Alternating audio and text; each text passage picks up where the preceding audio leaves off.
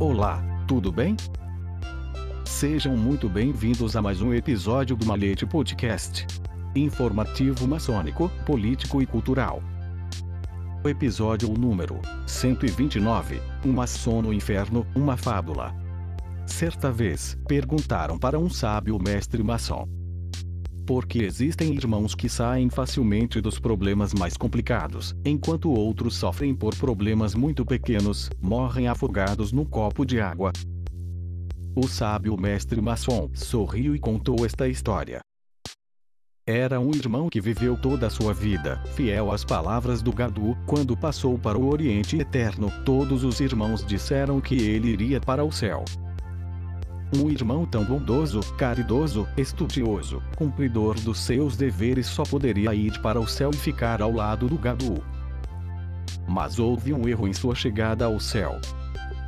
O anjo irmão da secretaria que o recebeu, deu uma olhada rápida em suas pranchas, e como não viu o nome do irmão na lista de obreiros, lhe orientou para ir ao inferno.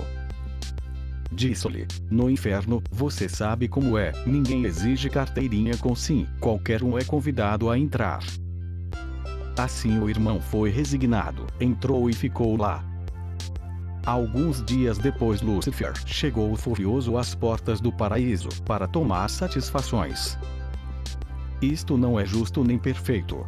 Nunca imaginei que fossem capazes de uma coisa como essa. Lúcifer, transtornado, desabafou. Vocês mandaram aquele maçom para o inferno, ele está fazendo a maior bagunça lá. Ele chegou escutando as pessoas, meditando e refletindo numa tal pedra bruta. Olha nos olhos delas, fala sobre vigilância e perseverança, cavar masmorras aos vícios. Agora está todo mundo dialogando, se abraçando, dizendo coisas horríveis como fraternidade, igualdade, liberdade. O inferno está parecendo paraíso.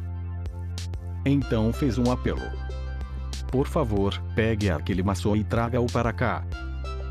Quando o sábio mestre maçom terminou de contar esta história, olhou carinhosamente e disse: Viva sempre com tanto amor no coração que se, por engano, você for parar no inferno, o próprio demônio lhe trará de volta ao paraíso.